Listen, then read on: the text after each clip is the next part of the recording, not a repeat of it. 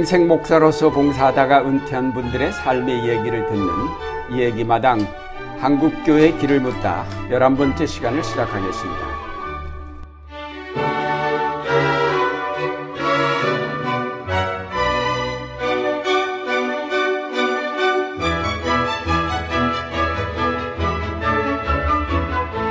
진행을 맡을 안동교회 원로 목사 유경재, 홍익교회 원로 목사 김태복입니다. 사람은 기억의 존재입니다. 기억은 인간의 가장 아름다운 특성입니다. 아, 인간의 삶은 기억에 기초하여 기억을 통해 전개됩니다. 기억은 과거나 사건에 대한 회상을 넘어 그것을 바로 지금 이 자리에서 재현하는 인간의 위대한 힘입니다. 특히 신앙인의 경우 기억을 통해 하나님과의 만남과 현존을 고백하며 예수 그리스도는 기억을 통해 세기를 넘어 숱한 사람들의 삶 안에서 재현되고 있습니다. 기억은 바로 부활의 힘, 아니 부활 자체이기도 합니다. 어, 박형기 목사님 회고록 추천사를 쓰신 함세용 신부님의 글입니다. 예, 구순이 지나신 우리 박 목사님의 기억을 통해 재생되는 지난날의 역사는 아픔의 역사인 동시에 은총의 역사이기도 합니다. 목사님 힘드실 텐데 인터뷰에 응해 주셔서 대단히 감사합니다. 예, 인터뷰 해 주셔서 고맙습니다. 감사합니다. 박 목사님은 1923년에 마산에서 출생하신 후에 10여 차례의 투옥과 석방을 반복하면서 항일 독립투쟁, 민주화운동, 민족의 화해와 일치를 위해 투쟁해 오신 분입니다. 한국 기독교 장로에서 목사를 안수를 받은 이후에 1967년 한국 기독학생회 총무, 1968년 기독교 사상 주간, 1970년 기독교 방송 상무이사, 1972년 서울 제일교회 담임 목사로 취임해서 20년간 심무하셨습니다. 또한 1981년 한국 기독교 장로회 총회장, 그리고 82년에는 NCC의 인권위원장을 맡기도 하셨죠. 기독교의 사회 참여를 강조해서 1973년 반유신 체제 시위인 남산 부활절 사건, 1974년 전국 민주 청년 학생 총연맹 사건과 또 기독교 장로의 청년 전주 시위 사건 등에 연루되어 구속되셨고 또 1978년 긴급조치 9호 위반, 1987년 집시법 위반 등으로 어, 구속되는 등 일생 고난의 길을 걸어오셨습니다. 아, 목사님 회고록을 보면은 일생 동안 가장 영향을 주신 분이 어머니라고 하셨는데 음, 또 목회자의 길로 들어서게 된 것도 어머니의 영향 때문이라고 하셨는데 그 어린 시절 얘기와 어머님 얘기를 좀 들려주시면 좋겠죠. 네, 에, 저희 어머니는 그, 제가 태어날 때는 크리스천이 아니었습니다. 네. 저 위에 저 형이 한 분 계셨는데 참 너무 어릴 때 어린 아이가 잘생겨서 동네 사람들이 모두 다 입 맞추고 뭐 그러는 바람에 먼저 갔을 때, 아, 그 세살 예. 먹을 때 아. 갚버렸는데, 갚버린 후에 우리 어머니가 이제 옛날에는 그 장독간에서 문, 정화수도 넣고 이렇게 이제 비는 게 그 간섭이었는데 그 빌고 있는데 어떤 여자가 지나가면서 쓸데없는 짓 하고 있다. 예수만 믿으면 다 해결되는데 이렇게 하고 지나갔는데 예수만 믿으면 그냥 모르고 그냥 쓸데없는 짓 하고 있다는 우리 어머니 좀 무서운 사람이에요. 음. 그래서 아이 그 지성을 들이다가 그 여자를 따라서 쫓아가서 갔는데 이제 그 시골에 조그마한 교회가 있었고 그 음. 호주 선교부 음. 선교사가 와서 설교를 하는데 처음에는 무슨 소리 하는지 잘 몰라 그 음. 선교사가 좋스마 우리말로 하니까 음. 어다가 예수만 믿으면 모든 죄를 다 용서받고 모든 것이 다 평탄해진다는 그런 생각을 하길래 손들라고 그 사람 그 욕한 사람 찾으려 하다가 잊어버리고 그냥 손을 들었대요. 근데 그 욕한 분이 누군가 하면은 그 교회 전도사였어요. 예. 여자 전도사. 음, 음. 근데 그 후부터는 그 여자 전도사님을 따라서 열심히 예. 같이 전도를 다니고 하는 바람에 예. 우리 할아버지한테 야단을 맞았어요. 아. 그래서 그, 그 옛날에는 그 한 형제들이 한 그 우란에 네. 살았던 모녀입니다. 살았는데 우리 아버지 우리 어머니는 쫓겨났습니다. 음. 예수 믿는다고. 예수쟁이가 됐다. 쫓겨나서 쫓겨나는 바람에 제가 마산으로 간 거죠. 예. 마산 아 저는 할아버지가 저는 보내지 않고 어. 저 형하고 저 누- 누나는 보내고 어. 나는 그 우리 할아버지가 굉장히 저를 좋아했던 분이에요. 아, 예. 그 할아버지한테 등에 업혀서 뭐 그 과일도 사주고 뭐 어떻게 아 근데 내가 막 매일 울었답니다. 아. 같다. 그래서 어 집에 그 일하는 사람 시켜서 저를 아마 거기서 아마 그 우리 마산까지 그 그래서 이제 우리 집은 마산에 왔고 네, 예. 그 진북이라는 그 마산에서 상당히 떨어진 진동, 진전, 진북 이렇게 인데 진북인데 진북에서 그, 그 하인을 시켜가지고 음.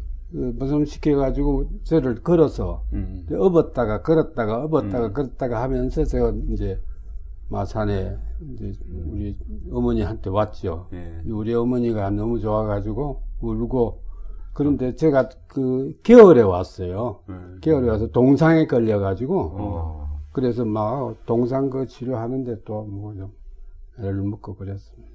이 어- 어렸을 때부터 어머니 따라서 교회를 다니신 그렇죠. 거로 완전히 저는 그 우리 형이 있고 누님이 있고 그 다음에 이제 또 형이 한 분 있었는데 돌아가셨고 음. 제가 이제 네. 둘째인데 완전히 마만 보이죠. 엄마가 마음대로 그 아버지가 나- 내게 대해서는 네. 그 간섭을 못하게 그렇게 우리 어머니가 굉장히 그 음. 어, 우리 어떻게 보면은 굉장히 강한 분이었어요. 예. 미, 난 우리는 미랑박 씨고 그는 김혜김 씨인데 미랑박 씨가 김혜김 씨한테 꼼짝 못했어요. 단 한 가지는 예. 재정에 대해서는 돈에 대해서는 어. 완전히 이제 우리 아버님이 주, 주장을 하시고 음. 이제 헌금을 하든지 뭐 그뭐 그럴 때는 이제 그 아버, 아버님은 사랑방에 계시고 어머니는 울방에 계시는데 이제 애들이 다 자고 난 다음에 사랑방에 가서 이제 돈 내놓으라고 이제 꼬집고 그래서 이제 교회 헌금 헌금하고 받아다가 내시고. 예, 예. 그랬답니다. 그러면 그 목사님 이제 항상 같이 되면서 이제 그 어머니께서 목사를 시키거나 혹은 열심히 예수 믿는 뭘 사람 만들겠다고 생각해서 이름까지 따로 지셨다면서요? 그렇죠. 저, 예. 제가 낳자마자 이제 며칠, 한 2, 3일 후에 음. 제가 그, 제가, 제가 출생한 그때부터 저 계속 울었대요. 음. 계속 울어서 이제 교회에 갔답니다. 교회에 가서 기도하면서 어머니가 저, 저 애는 하나님께 바치겠습니다. 아. 어, 예. 그렇게 하고 이제 집에 돌아왔는데 그때부터 제가 안 울더래요. 예. 그래서 교회에 가서 이름을 지어달라고 그랬어요. 음. 근데 그게 이름이 거룩할 성자, 길도자, 성도예요. 박성도. 어. 거룩한 길이. 그래서 박성도라는 이름은 우리 집에서도 부르고 인 친척도 다 박성도라고 불렀어요. 불렀는데 네. 우리 아버님은 호적에는 예. 항렬 따라, 따라서. 따라서 네. 형규, 규자 돌림이니까. 그러셨군요. 어, 목사님이 가족과 함께 8살 때 예. 일본 오사카로 이주하셨습니다. 네. 일본 수학교를 졸업하시고 중학교에 재학 중에 일본 천황의 사진을 사진에 절하지, 절하는 것을 거부하다가 퇴교 당하실 뻔도 하고 또 결핵 때문에 고, 고생을 많이 하셨다고 했습니다. 그때 얼마나 힘드셨는지 그 고생한 얘기를 좀 해주시기 바랍니다. 예. 에, 일본에 처음 갔을 때는 예. 그 제가 저 마산에서는 창신학교라고 네. 호주 선교부가 음. 그 창신학교, 어신 유치원, 그 중학교까지 이제 그 호주 선교부가 만든 학교에 있는데 저는 아예 그냥 저 유치원부터 음. 그 창신학교. 창신 창신 그 어신 유치원, 네. 여신 유치원에 갔고 또 창신학교는 또 형- 저 초등학교인데 선교부가 초등학교 그 에, 거기에서는 일본말을 가르치지 않았어요. 네. 가, 가르치지 않았고 거기 선생들은 독립운동 한다고 만족하는 음, 사람도 그렇죠. 있고 뭐그 음. 당시에 음, 네. 그랬는데 일본에 제가 그 저희 형님이 먼저 일본 가서 음. 무슨 사업을 시작하시고 음. 그래서 우리가 전부 다 일본에 이제 갔는데 아 일본에 가 이렇게 초등학교에 들어갔는데 3학년에 들어가기는 했는데 제가 사실은 그이 그 초등학교 한국에서 학교에 다닐 때는 성도라고 그냥 음. 그, 그, 그. 불렀는데 일본 가서는 이제 호적대로. 하니까 예. 형교가 됐어요. 형교가 됐는데 말을 전혀 모르는 거예요. 네. 근데 다른 저 그때 그때 이제 말하자면 그 공립학교는 전부 다 일본말을 가르쳤습니다. 근데 우리 형님은 일본말을 잘하는데 저는 일본말을 한, 알아듣지도 못하고 말도 못하는 거예요. 네. 그런데 이제 전학을 했으니까 음. 그 교실에 들어가서 앉았는데 무슨 소 선생님이 무슨 소리 하는지 모르겠고 애들이 뭐 이렇게 욕하고 해도 싱긋이 웃고 음. 아무것도 모르죠. 근데 선생이 참 좋았어요. 음. 근데 내가 바보같이 뭐 그 욕을 해도 웃고 뭐 알아듣지도 못하고 그러니까 선생이 그 다른 애들한테 그래. 그런데 제가 제- 산수 네. 산수는 제일 잘했어요. 어. 항상 100점을 맞았어요. 음. 왜 산수는 그, 그 국계가 없으니까. 그렇죠. 그래서 선생이 애들한테 아주 그, 이, 그, 개- 그때 이제 그 초등학교 선생은 저 이름을 도깨이라고 부르죠. 한 가지 동자가 비슷하니까 한 가지 동자가 아니거든. 그건 형, 형, 형, 개인데 예. 이제 도깨이라고 부르는데 이게 도깨이는 바보가 아니다 말이야. 산수 너희들 100점 맞은 애 어디 있냐? 아. 얘는 100점 맞았다. 그렇게 하면서 저를 격려해주고 저, 저, 저 일본 애들을 그, 그 때리지 그 하지 말라고. 음. 그래서 제가 그 초등학교에서 그래서 제가 일본어 공- 공부를 열심히 했습니다. 네. 그런데 이제 천황, 천황의 사진회 때 절하지 않았다고, 어? 퇴근하실 뻔 했다고 네, 하는데. 내가 중학교에 다녔는데 중학교 그 당시에는 모든 학교가 음. 초등학교를 비롯 중학교, 대학교 학교가 이- 그 교문 앞에서 군대식 절하고. 천양표와 사진 있는 거기에 그 45도로 이렇게 절하고 들어갔어요. 네. 근데 나올 때도 어. 이제 그렇게 들어가고 나오고. 음. 근데 아 나는 이 천황이 되게 미국 믿고 배기 싫어서 그 학교에 갈 때는 다른 애들보다도 한 시간이나 한 시간 반 일찍 그 이제 예. 상급생들이 거기 서 있기 전에 예. 이제 일찍 가시오. 들어가고 이제 나올 때는 또 후문으로 아. 후문에도 한두 사람 이제 있어요 상급생이 이제 근데 오후 5시쯤 되면은 그, 그 걔들도 이제 다 가거든요. 음. 이제 그렇게 해서 이렇게 뭐 잘 견디고 또 그, 그때는 그 중학교 학생들이 한 달에 한 번씩 신사, 음. 일본 신사에 가서 이렇게 절하고 그랬어요. 예. 예, 그랬을 때에 제가 다행히 그 공부를 좀 잘했던가 봐요. 예. 그래서 급장이 됐어요. 어. 그 급장이 돼서 아들한테 반- 앞으로 나란히 하고 탁 이제 격려하면서 뒤에 와서 나는 서 있고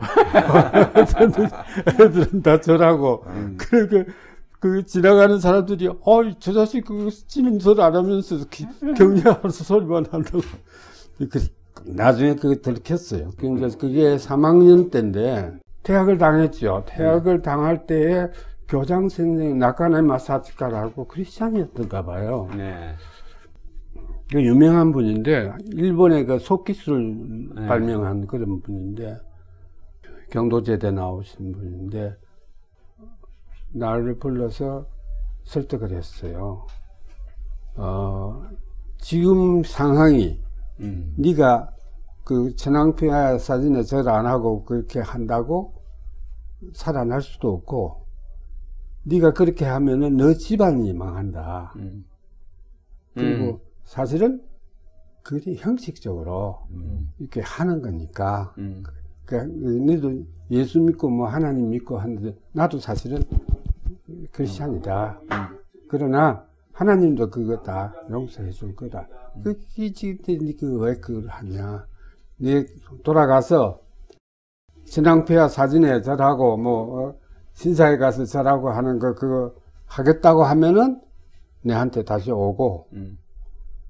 안 그러면은 어디 도망가라 만주로 가든지 뭐 음. 미국으로 가든지 그래서 제가 한 열 동안 학교에 간다고 가방 들고 학교는 안 가고 음. 도서관에 갔다가 뭐 여기서 돌아다니다가 아 그것도 참 힘드는 일. 근데 가 그런데 그 눈치는 역시 어머니가 빨라요. 음. 저, 제 혼자 방을 하나 썼는데, 우리 어머니가 내 방에 밤중에 왔어요.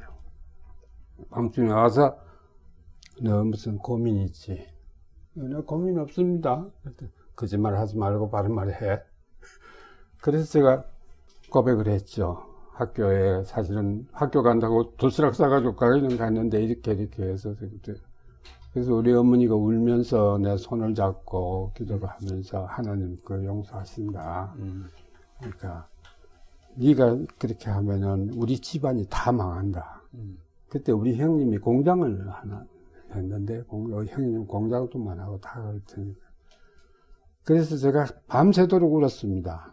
뭐 울고 그 다음 날 이제 교장한테 갔더니 교장에 낙관의 마사지가 나가서 이름도 지금 잊어버리지 않는데 내 손을 잡고 지금 한 일본이 참 어려운 때다. 지금 이게 하나님은 다 이거 아니까 용서하실 것이다. 해라. 그래서 이제 그 그때는 장교가 음. 하나씩 배치가 됐습니다. 배치돼 가지고 군사 훈련 시키는데 그 장교하고 스- 선생들이 있는 데에서 내가 그 전황표 사진에 90도로 저를 시키는 거를 보고 이제 교장이 자 이제 이 회개하고 네. 이게 국민 그 했으니까 다 용서해라. 그렇게 하고 이제 했는데 그부터 이제 그때 내가 급장이 했어요. 3학년 음, 급장인데 급장 떨어지고 그 다음부터는 이제 옛날에 제가 학교 다닐 때는 군사 훈련을 일주일에 꼭 한 번씩 했어요. 네. 했을 때 이제 육군 장교가 와가지고 저 총검수를 음. 이제 훈련을 시켰어요. 근데 총검수 총 같은 거 들고 이제 이제 찌르는 거죠. 음. 근데 그때마다 이 녀석이 날, 이, 그때 제가 RI 그 이름을 바꿨으니까 새신자 우물정전 이 나오느라 항상 날, 네, 나오느라고 그래가지고 나하고 상대를 하고 그러니까 툭 치면 내가 뭐 히떡 넘어지고 히떡 넘어지고 했죠. 어, 그래도 뭐 열심히 학교는 다녔는데 성적도 뭐 그렇게 나쁘지 않았고 그랬는데 에, 제가 5학년 마지막 시험 때 피를 토했어요. 아. 시험지 위에. 그러니까 선생님이 그냥 당장 가라고 가서 그 병원에 가서 그 진찰을 하고 치료해라고. 집에 오니까 그때는 저희 집 급은 이미 다 철수를 했어요. 우리 아버님이 음. 생각하기에 일본이 망할 거다. 음. 그 생각하고 다 철수하고 저는 학교 졸업시키기 위해서 큰 집에 혼자서 그- 아. 이렇게 살았는데 네. 우리 어머니가 그 소리를 듣고 와서 졸업이고 목 따이고 필요 없다 가자. 그래가지고 제가 한국에 왔어요. 네. 그래서 한국에 와서는 저희 아버님이 옛날에 그 옛날에 서당에서는 한문을 공부하면서 한의학도 뭐 음. 그 하고 그랬나 봐요. 뭐 여러 가지 그, 어, 저, 저 폐결핵을 고치려고 우리 아버님이 노력을 음. 많이 해서 한 1년 후에는 그저 괜찮았습니다. 괜찮은데 또 제가 징병에 딱 걸려 있었어요. 징병. 징병. 네. 제가 호적 원래는 8월 25가 제가 그 음력으로 8월 25일에서 생일인데 호적에는 12월 7일로 되어 있어요. 음. 근데 12월 5일부터 징병하는 거예요. 음. 이게 딱 이틀 차이로. 제가 이제 군대 가게 됐어요. 그래서 우리 어머니가 우리 아버지를 어떻게 원망하는지 그, 그 그거를 늦게 신고를 해가지고 아들 죽게 됐다고. 근데 다행히 제가 병종이 됐습니다. 폐결핵 특택으로. 어. 그래서 그때 이제 징병 검사할 때 막 이렇게 격려하고 막 소리 지르는데, 아, 너는 소리 지를 필요 없다. 너는 그 폐결인데 뭐 어, 병종이라. 이게 병- 병종이 돼가지고 우리 아버님이 너무 좋아가지고 그냥 빨리 가자, 빨리 가자. 올해 전화 위복됐네. 예, 저는 예. 그런 일이 있었습니다. 일제 말기인 1944년에는 어린이들에게 한글을 가르친 모임 때문에 김해 경찰서에 끌려가서 한 달 동안 예. 취조를 받으시고 모진 고문을 당하셨다고 했습니다. 일제 말기에 당하셨던 어려움들과 결혼하신 이야기들을 좀 해주시기 바랍니다. 네. 일제 말기에 제가 학교 선생을 하면서 아무래도 일본이 망할 것 같아서 선생들, 선생들이라고 다는 아니고 서로 좀, 좀 통하는 선생들만 모여서 아무래도 일본이 망할 것 같으니까 우리가 한글을 애들 가르쳐야 되지 않겠느냐. 그래서 그때 한글 가리라는 그 주시경 선생인가? 선생님 그 책이 주시경. 네. 네. 있고 또 그때 가톨릭 신부님이 네. 그 한글을 잘 하시는 분이었어요. 네.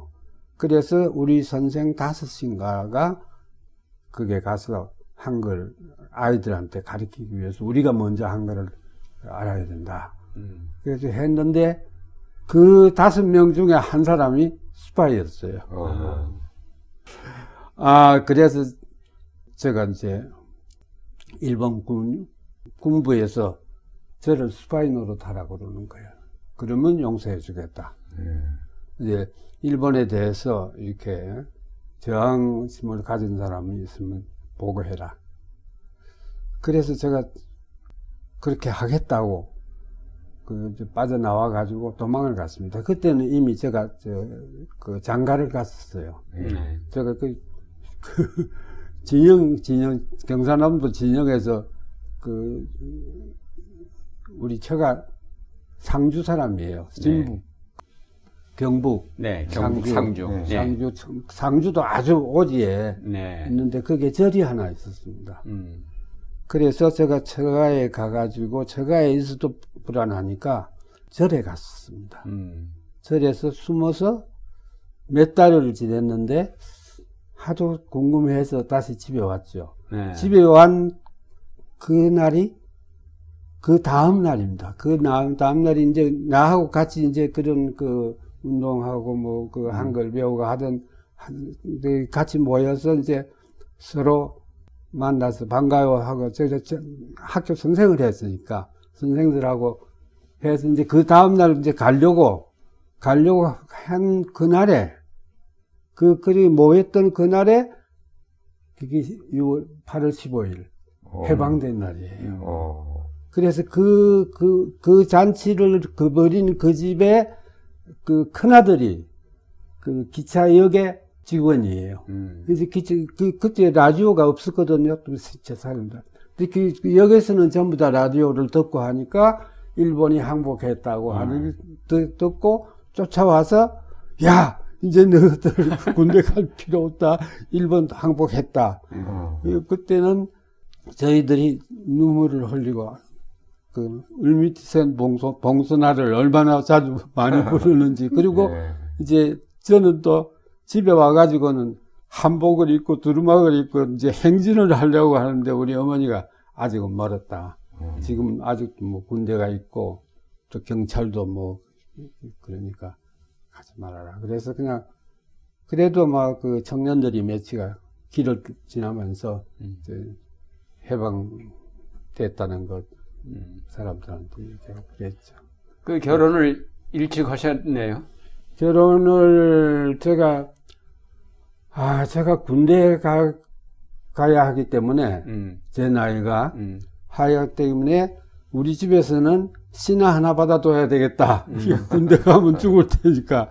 그러니까 장가를 보내야 되겠고 아. 우리 집 사람은 18살. 네. 그 당시에 16살에 시집을 안 가면은 정신대 정신대에 끌려가고. 그러니까 두 집안이 나는 일찍 죽을 테니까 씨라도 하나 받아두자고 장가 보냈고 저쪽은 정신대 끌려가기보다는 막 태평쟁이라도 좋으니까 주자 그래서 그, 그 저희 집 사람이 저희 집에 제가 상주까지 갔었습니다. 예.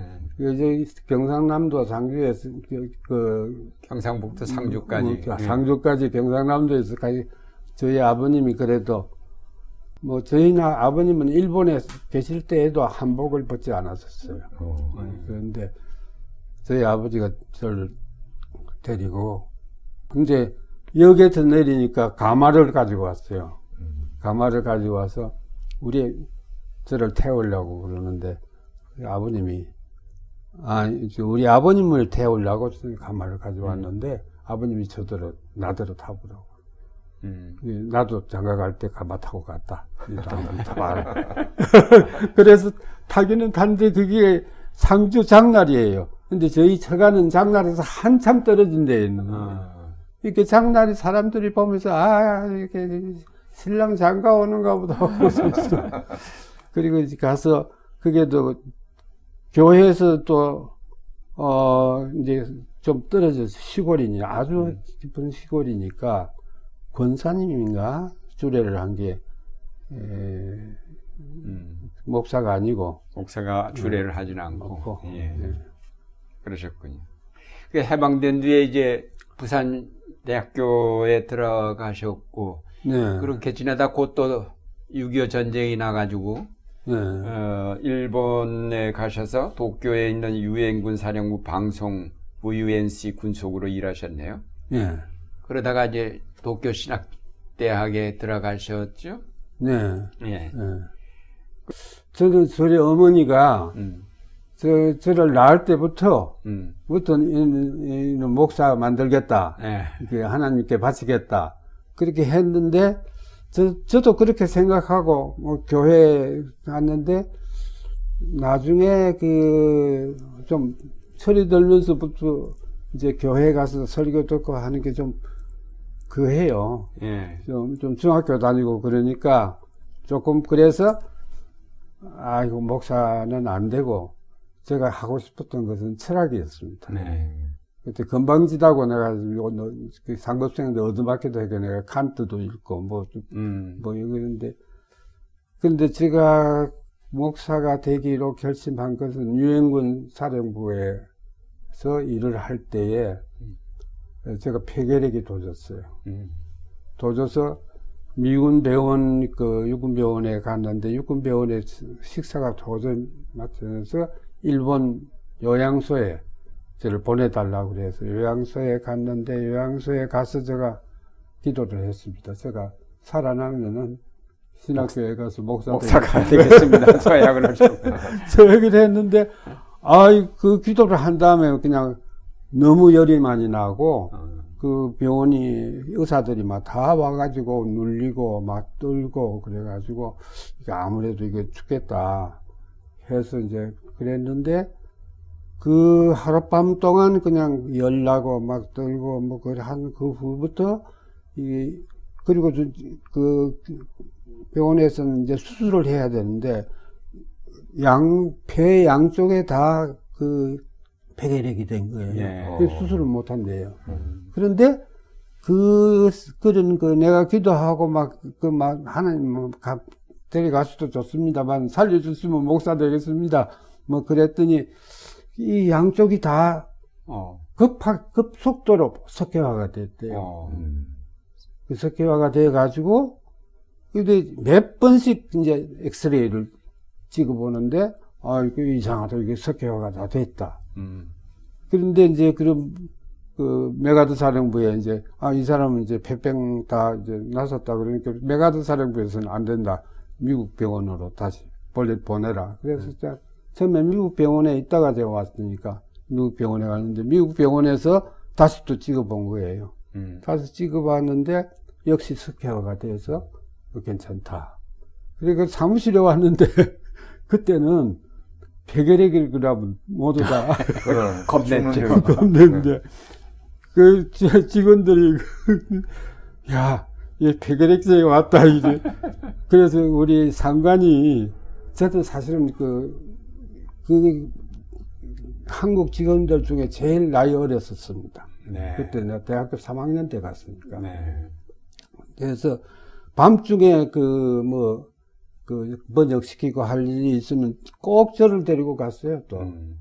또 때가 또뭐 제일 뭐 정확하게 뭐 음. 번역을 한다고 그러면서 저를 밤중에 데려가서 일 시키고 뭐 그런데 그러니까 그 상관이 그 겁이 나가지고 야 너 월급을 계속 줄 테니까 일 1년 동안 나오지 마라. 아, 어, 그래서 그 1년 동안을 저는 신학교 갈 준비를 하고 아, 어, 신학교에 동양신학대학 3학년에 들어갔습니다. 편입을 하셨군요. 편입 4학년으로 편입하니까. 네. 부산대학 다니듯 시작하시죠. 예, 부산대학 3학년 다녔으니까 아, 예. 4학년에 들어가고 대학원까지 했죠. 대학원 할 때는 음. 맥아더 사령부가 오키나와로 옮겼기 때문에 네. 나는 마지막 1년은 내가 사표를 내고 네. 그 대학원 졸업하고 네. 한국에 왔죠. 네. 근데 원래 목사님이 이제 고려 신학파에 예, 예, 예. 속하신 교회에 다니셨잖아요. 그렇죠. 그 고려 신학 봤죠, 저는. 그- 그런데 어떻게 기장으로 가시게 되셨어요? 아니, 제가 고려, 우리 어머니가 고려 신학 봤는데, 그래서, 아, 고려 신학, 제가 이제 졸업, 그, 대학원을 졸업하고, 네.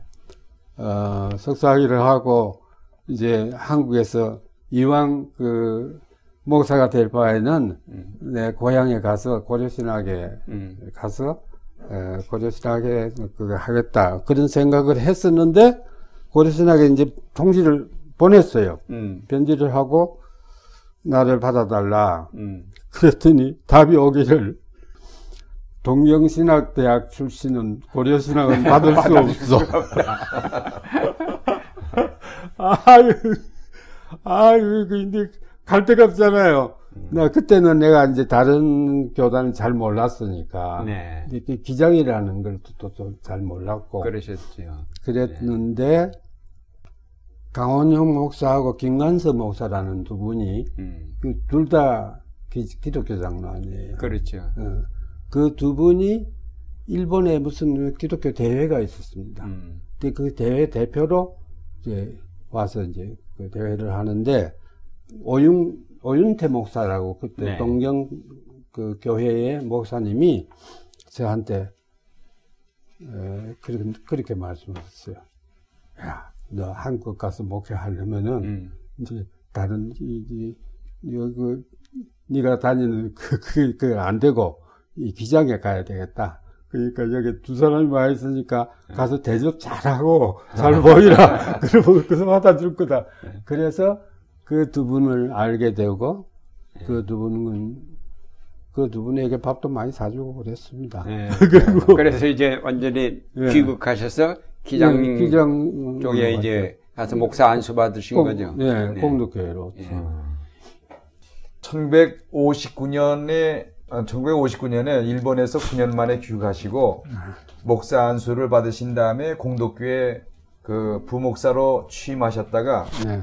4.19 혁명을 이제 만나시면서 큰 충격을 받아서 목사님 생에 중대한 전환점이 됐다고 회고록에 이렇게 에, 이제 수리하셨거든요. 네. 그때 어떤 변화를 겪으셨는지 4.19 이후에 아, 제가 공덕교회에 그, 가서 처음에는 이제 전도사고, 그 다음에 이제 부목사고, 그랬는데 저는 그때는, 에, 교회가 할 일은 그저 정치적인 관계 없이 가난한 사람이나 뭐, 그, 그, 이런, 이런 사람들 도와주고, 그래서 제가 공덕교회 부목사로 있으면서 그 당시에 그 마포 그쪽에 가난한 동네가 많았습니다. 네. 판자촌 같은 데도 많고. 그래서 교회 직원들 데리고 이제 가서 좀 집도 고쳐주고 뭐 어쩌고 이걸 뭐 순전히 교회만 열심히 섬기지 이 정치니 뭐 이런 데 대해서는 관심이 없어요. 관심을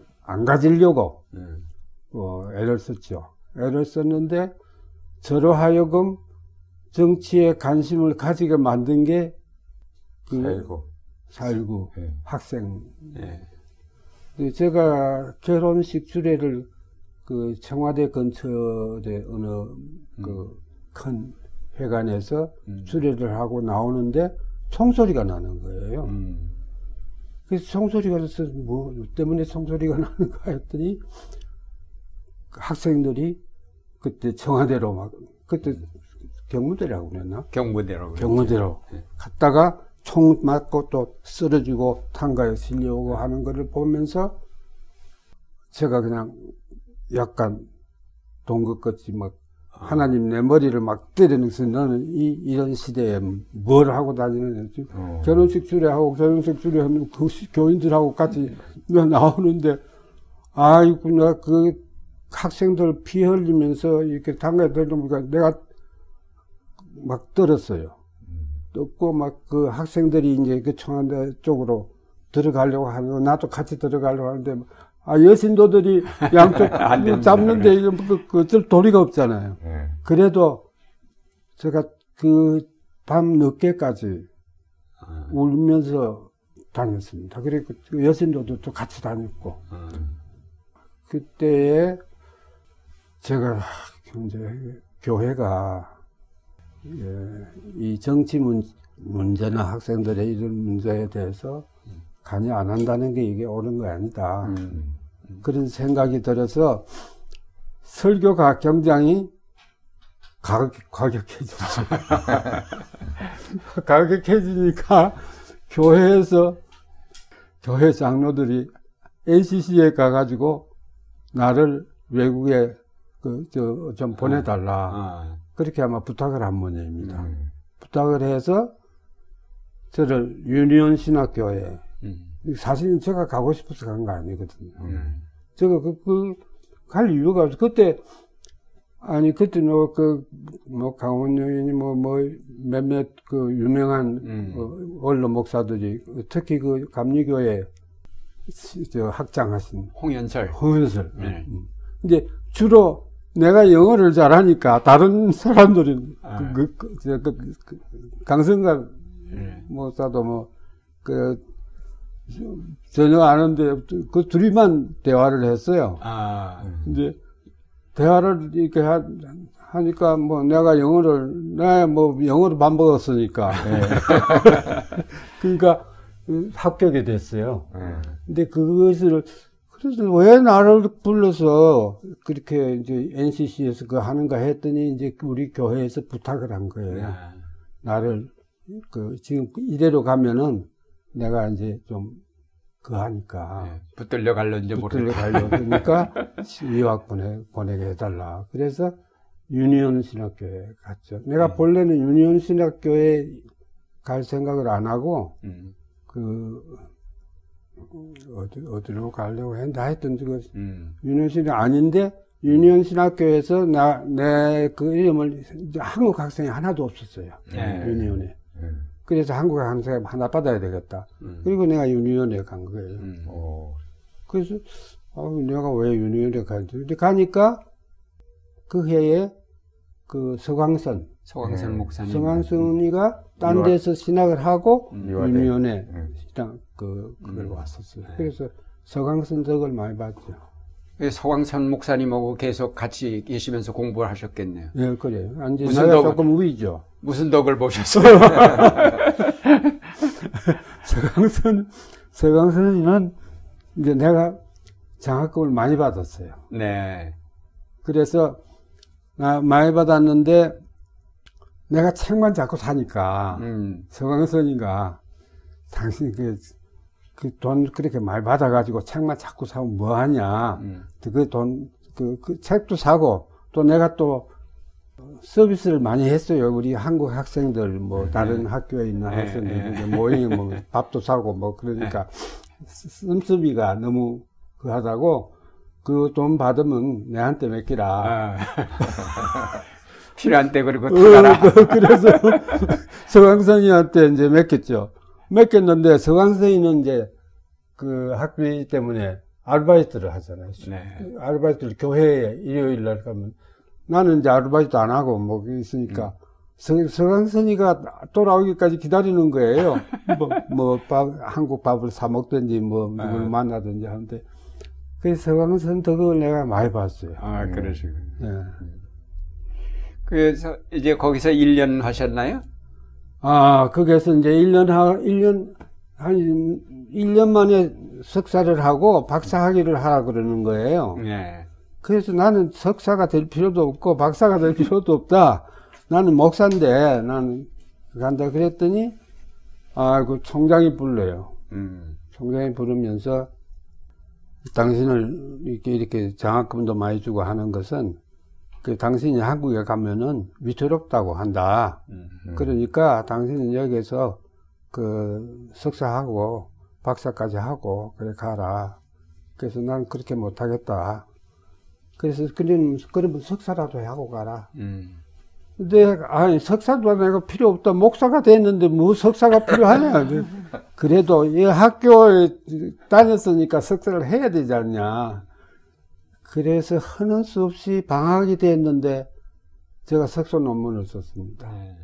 석사 논문을 쓰고 교수들이 또 참 미안하지만은 저 석사 논문 심사 때문에 교수들이 그 휴가를 못 가고 기다리고 있는 거예요. 음.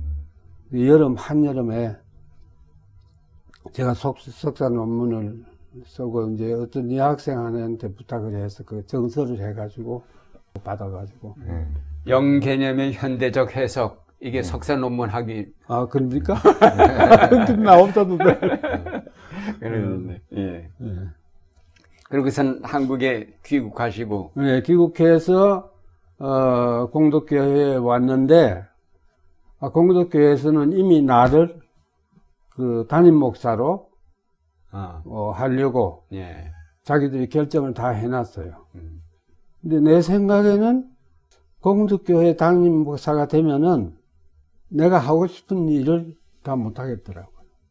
그때 그 장로들이 다 나하고 나이, 내보다 조금 나이 어리고 뭐 그- 그런 분인데, 이제 내가 너무 이게 설교가 좀 과격하고 그러니까 그거 했는데, 그래서 제가 이제 그 이미 최윤관 목사님은 이제 그 미국 가시기로 결정을 하고 어 내가 부목사에서 목사로 되기로 이제 그 결정이 딱 돼, 돼 버렸는데 내가 장로님들 앞에서 좀 불러가지고 얘기를 했죠.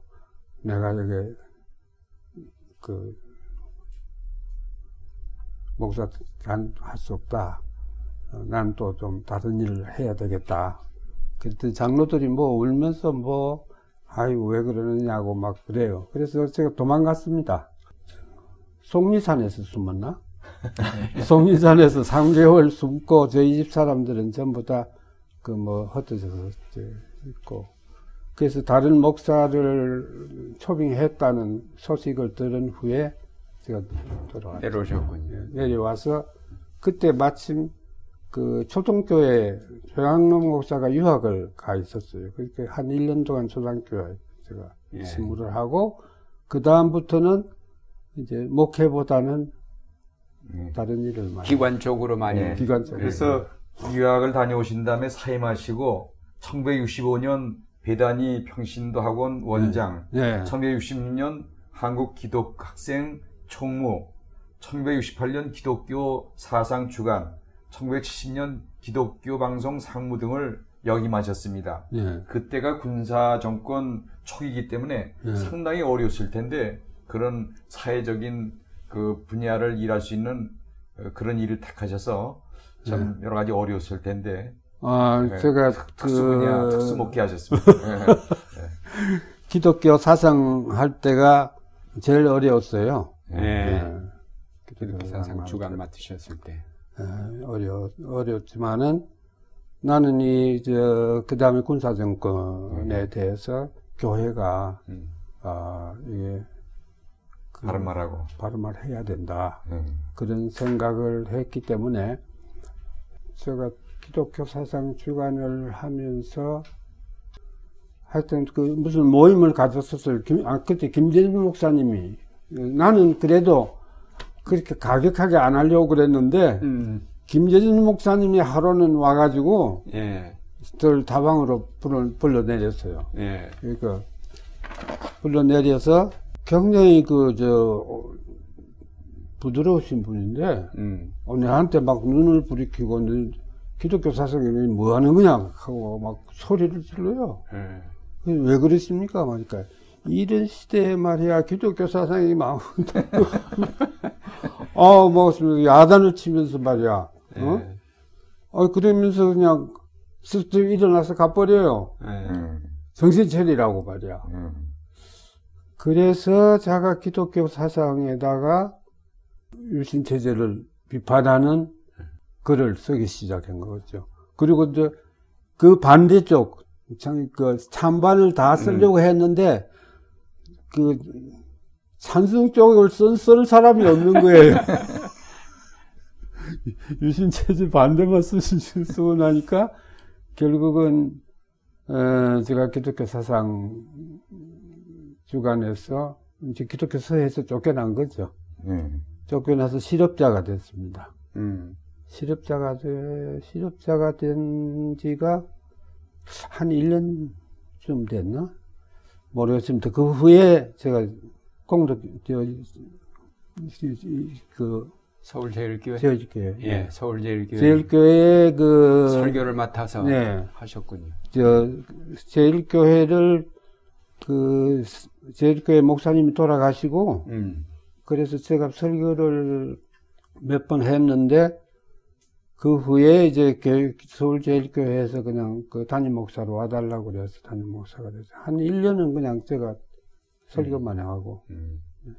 그러다 방송국에 가셨고요. 아 그 방송국은 그 전인데 방송국 가신 것이 70년. 70년 4월이네요. 예 예, 그러니까 설교 시작하시면서 가신 것 같네. 그렇네 네. 예. 방송국에 가서는 또 전태일 때문에 강- 방송국에 가서는 제가 그 제가 본래 방송을 했기 때문에 네. 메가더 사령부에서 그러셨죠. 음. 아유 그 방송이 근데 제가 방송국에 갔을 때는 기독교 방송이 굉장히 청취력이 높았습니다. 음. 근데 왜 그런가 하면은 다른 방송에서 방송 안 하는 안 거를 하는 거를 많이 했으니까 뉴스를 제대로 내보냈죠. 네, 제대로 네. 내보내고 했으니까 했는데 절, 결정적인 에, 사건은 전태일 사건. 네. 네. 근데 전태일이 분신 자신한 분, 분신 자살한 걸 아무데도 방송을 안 하는 거예요. 근데 그거를 이제 기독교 방송이 했습니다. 음, 기독교 방송이 그걸 하고 나니까 다른 방송들이 다 해요. 음, 그래서 이제 그 당국에서는 그때 이제 박정희 됐죠. 음. 그 이게 왜 이렇게 되는가 좀 조사하라고 그러니까 이제 내가 박, 박형규라는 사람이 그랬다 그러니까 그게 이제 나를 그냥 그 알고 있었죠. 네. 그 박정희가 뭐 그렇게 했다는 걸. 그래서 나는 사표를 항상 쓰고 다녔습니다. 네. 쓰고 다녔는데 에, 그또 방송국도 사표 받기도 자기들도 힘들고 그렇죠. 그러다 그때 그 방송국 사장이 누구지? 저하고 가까운 사람입니다. 그분 그분이 무슨 장관도 하고 한 전성천. 전, 전, 전, 음, 전- 네. 공부부 장관. 네. 음. 하다가 근데 에, 그 그분이 그냥 아이, 그 사표 사표 그때는 방송국에 에, 그거는 그 방송국이 마음대로 못하고 NCC에서 같이 그렇죠. 네. 네. 그 NCC 소속 음영위원회 소속. 음영위원회 네, 네. 음영위원회에 그걸 해야 내 나를 이제 제명시킬 수 있는데 음. 음영위원회도 그 동의를 안 한 거예요. 네. 그래서 내가 1년인가 2년 동안은 저그 그 사무실에 안 나갔지만은 음. 가고 그 후에 에, 제가 맨, 한 1년 서, 그러고 나서 서울제일교회 갔을 거예요. 예. 목사님이 이제 가장 애착을 가지시고 추진하신 사역들이 도시 빈민 선교인 것 같은데요. 네. 예, 그 68년 연세대 안에 설립된 도시 선교위원회 책임자를도 맡으셨고 71년에는 수도권 도시선교위원회 위원장 그리고 72년에 서울제일교회 담임 목사로서 20년 동안 이제 목회하시면서 그때도 이제 도시 빈민 선교에 전념을 하셨는데 특별히 이렇게 빈민 선교에 주력하시게 된 어떤 동기나 영향받 영향을 받은 분들이 계신지요? 빈민 운동에 대해서는 처음에 저한테 영향을 준 거는 이제 미국에서 오신 선교사였습니다. 네. 선교사가 아, 미국의 그 미국의 도시 빈민 그 운동 네. 하는 것을 이제 얘기를 하면서 어, 한국에도 그것을 해야 되지 않겠느냐 그런 얘기를 이제 하게 되고 그래서 내가 그분 그분이 한 2년 있었나 그분하고 같이 음. 이제 도시 빈민 선교를 시작을 했죠. 네. 시작을 하고 그분이 그 후에 다시 또 그, 상, 그, 어디야. 다른 나라로 또 가, 네. 가, 가고. 음. 그래서 도시 빈민선교라고 하는 것이 교회에 그, 해야 할 일이다. 음. 그렇게 생각하고 도시 빈민선교를 하는 바람에 제가 이제 감옥을 찾아서 왔다 갔다 하게 됐어요. 그러니까 서울 제일교회가 청계천변 가까이 네. 있으면서 네.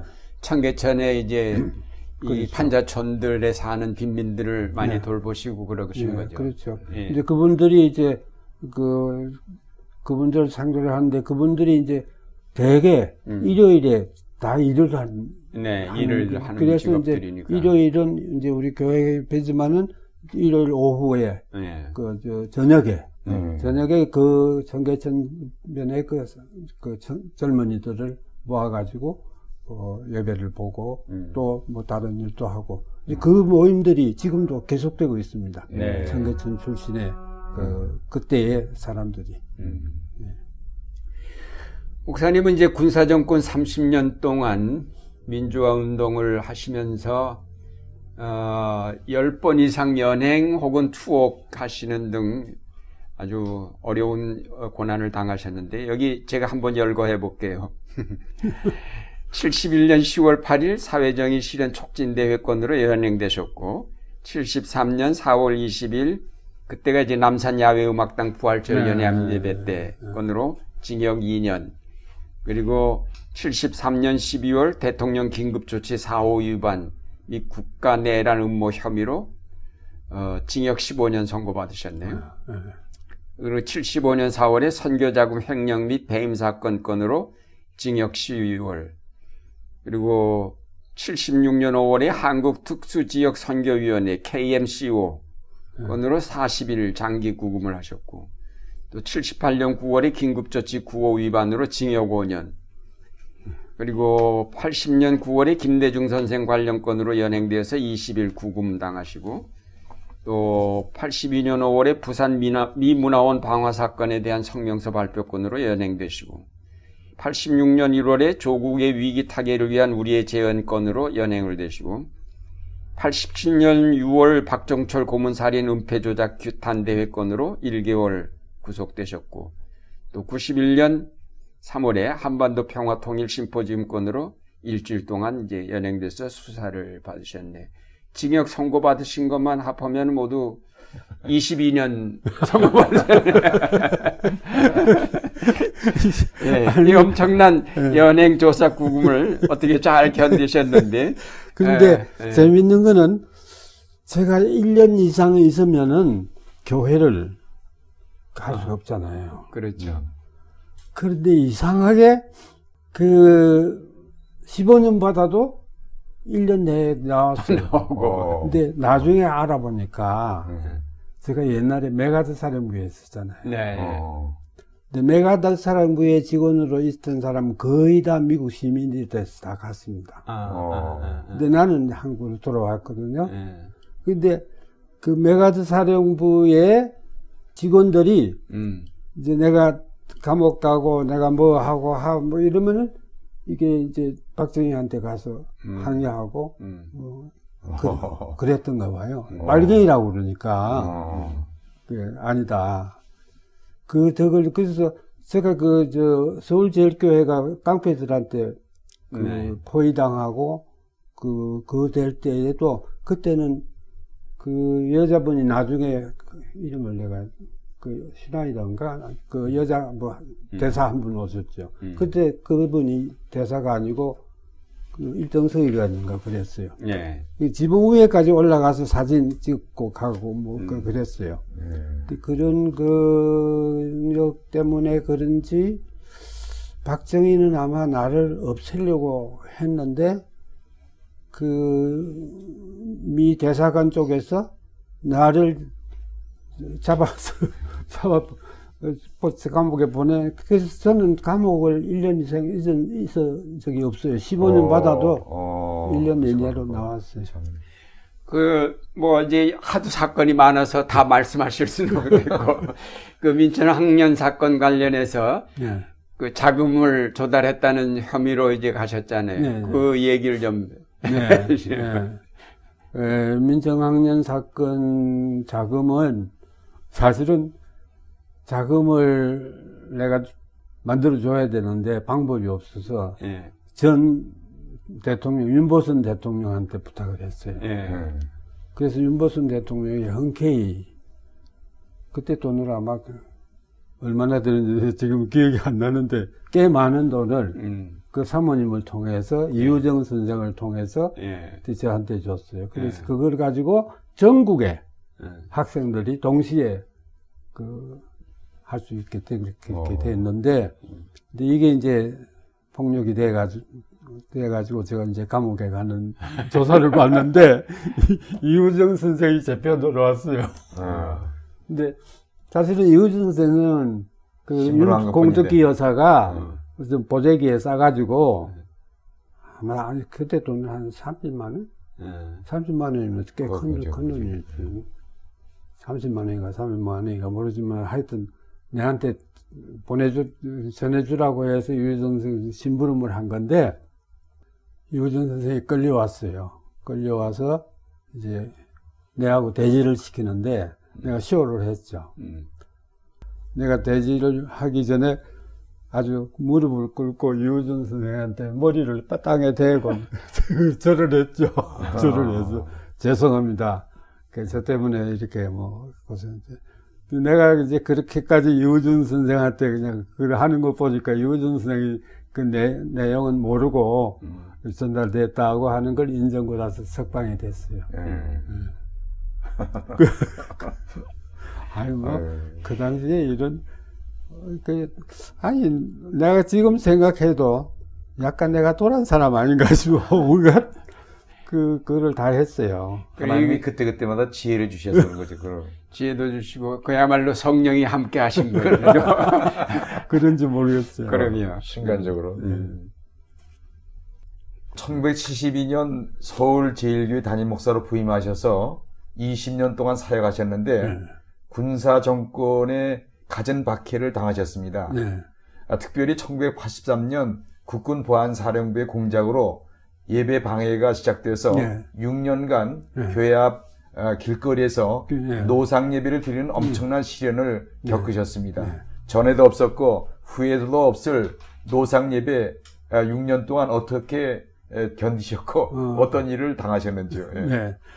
에, 사실은 그 교인들 중에 다는 아니고 일부 음, 그러니까 자기 아들이 뭐 관리가 되든지 뭐 되든지 그뭐 그 정부의 그 사주를 받는 교인들이 몇이 있고 음. 그 교인들 때문에 이제 분쟁이 생긴 거예요. 어. 그러나 그게 너무 소수야. 음, 근데 그러니까 하는 수 없이 깡패들을 동원한 거예요. 음, 근데 그걸 동원한 그 당시 그 보안사령부인가 뭐 예, 국군 네, 보안사령부. 보안사령부. 보안사령부에서 동원을 해가지고 깡패들을 했는데 저는 한 번은 어 얻어맞아서 실신을 했어요. 예, 실신을 했는데 내가 그 이제 그 어, 어디 그저 천주교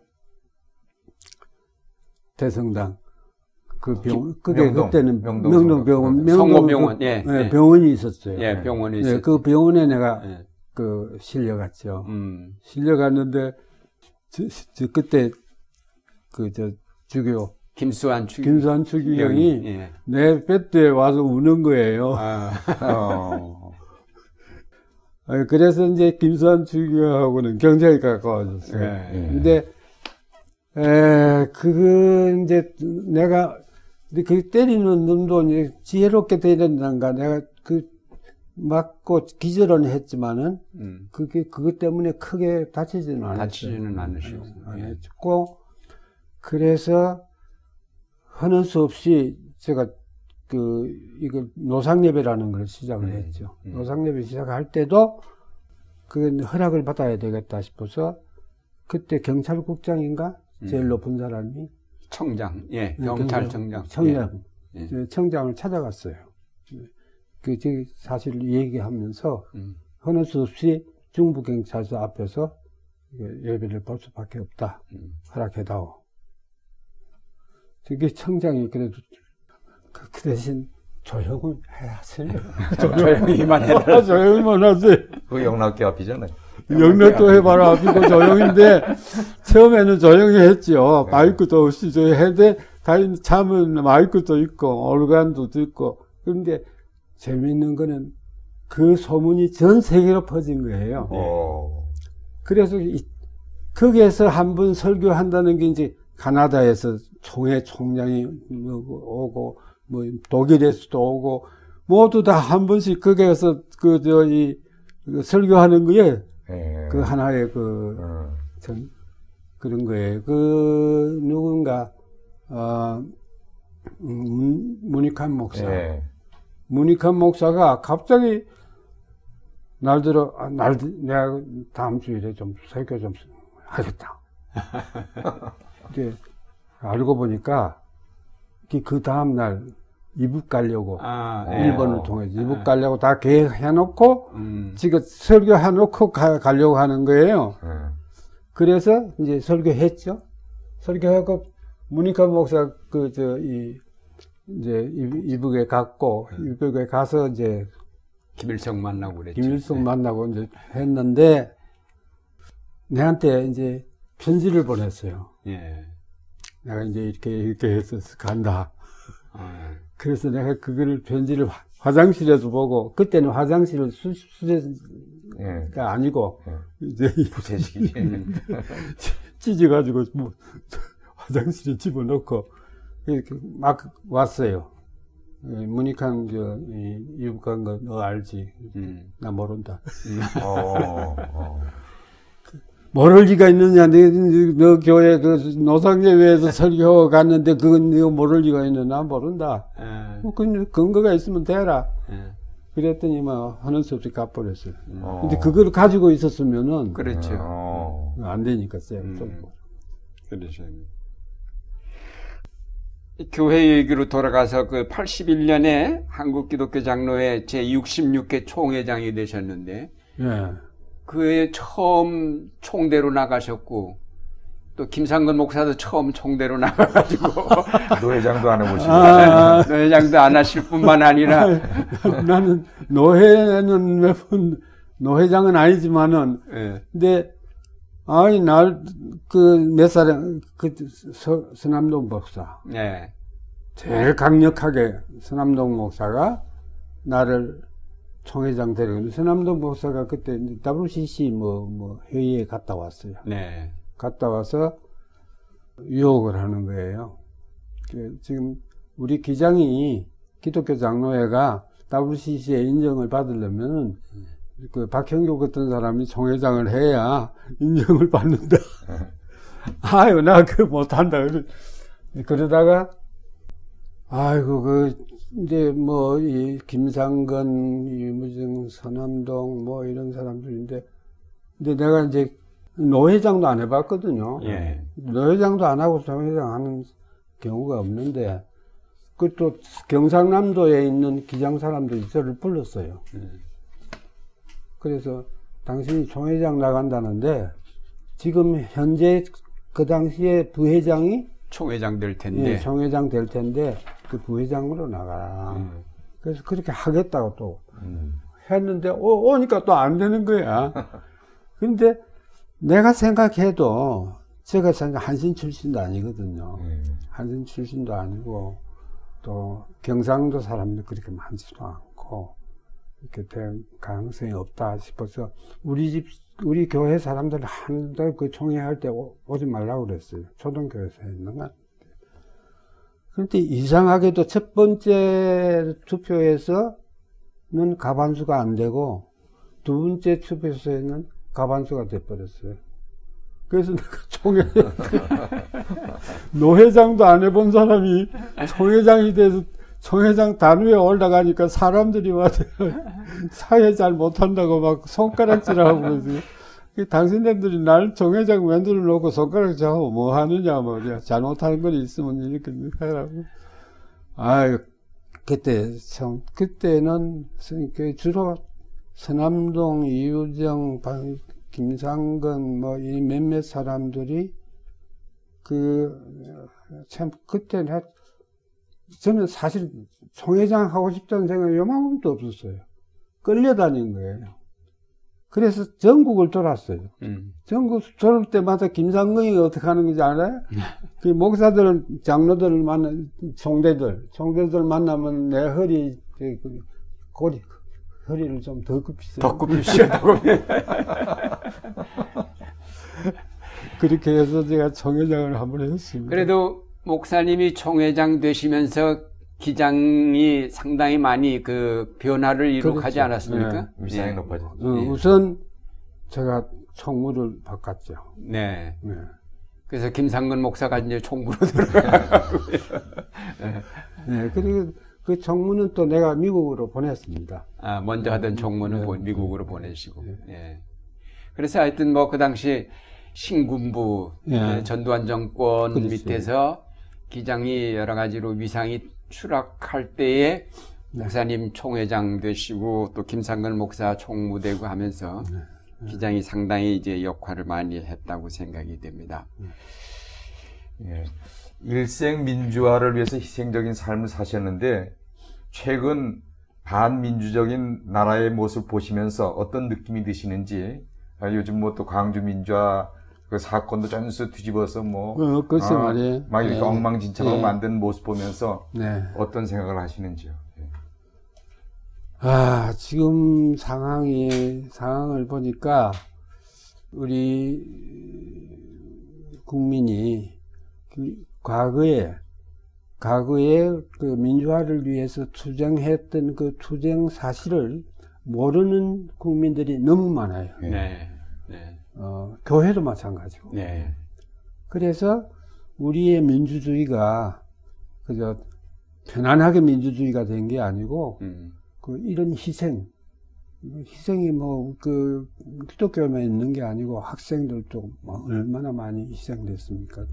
이런 희생을 거쳐서 어, 이루어진 민주주의라고 하는 사실을 우리 국민들이 그걸 알아야 되고 깨달아야 되고 그 음. 교회가 또 그, 그렇게 좀 그 민주화에 그 교회가 어느 정도 그뭐 그 관여했다고 음. 하는 사실을 알고 음. 민주화에 대한 그 교회의 책임도 음. 느껴야 된다고 그렇게 생각하는데 예.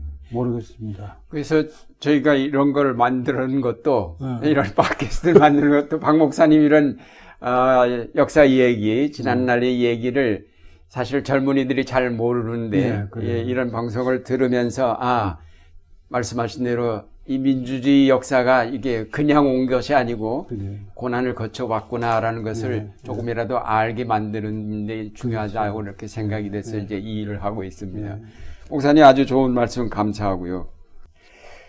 요즘 남북 관계가 상당히 경색됐는데 네. 목사님 지금도 남북 평화재단 이사장 맡고 계시죠? 아니 지금 네, 지금 그만두셨네. 네. 네. 이 남북 관계를 어떻게 보시고 또 현 정부가 뭘 하면 좋겠는지 좋겠는지 그런 말씀. 에, 남북 관계는 그 이제 뭐 북에도 문제가 있습니다만은 음. 그 북은 어떤 의미에서는 음. 중국과의 관계를 네. 더 소중하게 생각하고 있고, 어, 남쪽과 관계와는 이게 이제 대결하는 그런, 그런 정도인데, 그럼에도 불구하고 남쪽은 경제적으로나 인구로 보나 여러 가지로 봐서 그 북이 남침을 할 가망성은 그 옛날같이 그렇게 없다고 봅니다. 네. 그 북이 무슨 뭐 뭐 뭐 뭐, 를 쏘았다고 하지만은 네. 미사일 쏘았다고 하지만은 그 미사일 쏜 것 가지고 남침을 한다고는 저희 느끼지 않기 때문에 북은 그 약한 사람이 더 그거를 하거든요. 항의를 하는 게 우리가 북을 달리는 네. 북과 교류해서 북을 좀 지원해주고 음. 북이 좀 더 민주화할 수 있도록 해주는 그런 제스처를 우리 남쪽이 해야 되잖아요. 특히 네. 우리 정부가. 네. 그래서 우리 정부 자체가 좀 그 너그러운 음. 어, 북에 대해서 좀 오픈 음. 그 열린 마음으로 하는 그런 그 정부가 됐으면 좋겠다 예. 그렇게 생각을 합니다. 작년 구순잔치 때 멋진 춤을 추셨는데 그 아무렇게나 추는 춤이 아니고 제대로 배우신 춤 같은데 언제 춤 배우셨어요? 네, 제가 사실은 제가 어 뭐 청소년 때를 비롯해서 오랫동안 일본에서 공부도 하고 일본에 네. 그 있으면서 그 일본 일본 일본어를 배우고 일본 문화도 배우고 하면서 약간 그 한국에 대한 열등의 시기, 음. 이식이라고 그럴까 그런 게 좀 있었습니다. 있었는데 에, 한성준이라는 그 춤 선생이 계셨어요 옛날에 예. 한성준이라는 분이 그 자기 제자들 음. 여자들 이렇게 데리고 와서 그 그때 아사히 신문 인가 뭐그 그 신문사 큰 홀에서 그 공연을 했어요. 음. 공연을 했는데 일본 정부에서 노래는 하지 말고 음. 그 음악만 하고 춤을 추라고 하는 바람에 그 그게, 그게 굉장히 비쌌어요 입장료가. 음. 제가 책을 팔아가지고 그 점에 갔는데 이거 아그 한성준 선생의 춤을 추는 걸 보니까요 그 긍지가 아. 우리 한국 예술에 관한 거 춤에 관한 거 이게 뭐니까 우리 한국이 일본보다는 훨씬 우월하다. 예.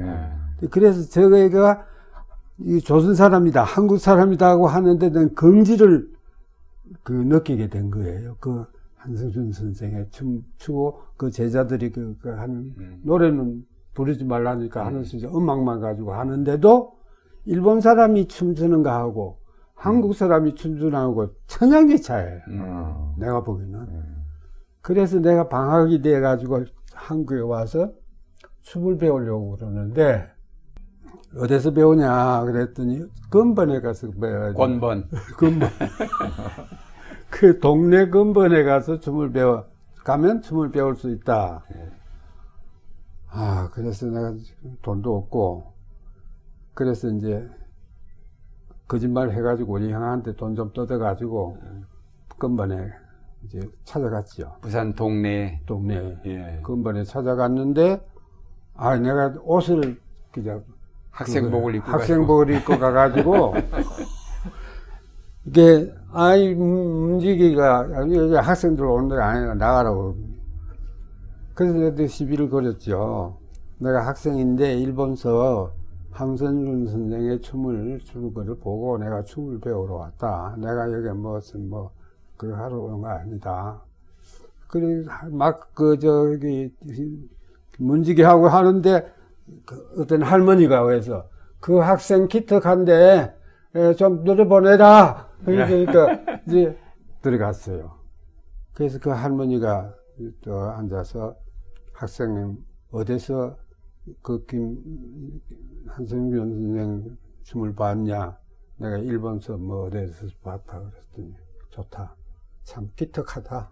어. 어, 한국에 이런 청년이 있는 줄 몰랐다. 그러면서 이제 일주일만 가르쳐 줄 테니까 음. 매일 그 뭐 몇 시부터 몇 시까지 오느라. 그러면서 이제 그 할머니가 제자를 불러서 제자가 또한 뭐, 한 스무 살도 안 돼요. 한 열대여섯 살 이. 이렇게 하면서 이제 자기가 장구를 도당 치면서 이제 처음에는 걷는 거, 그 다음에는 손 올리는 거. 이제 그, 그 여자 선생님 따라서 해보라고.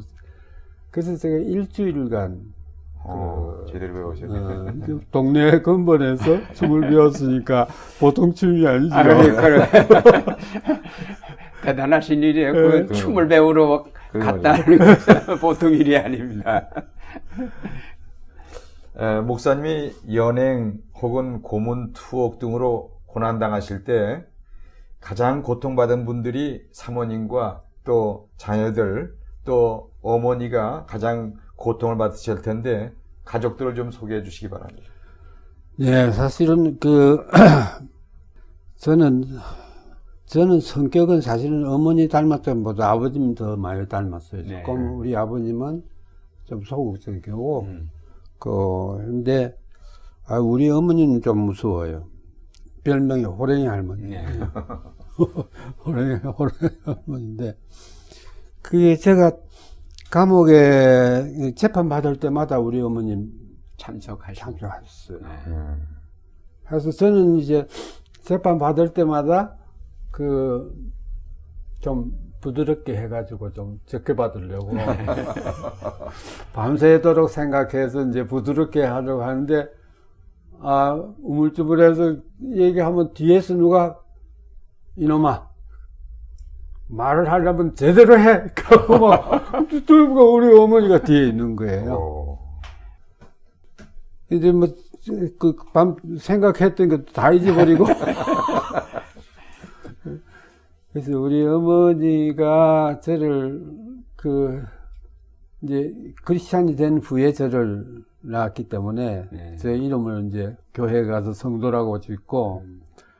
에, 그 후에도 하여튼, 저 어머니의 그, 그걸 많이 받았어요. 예.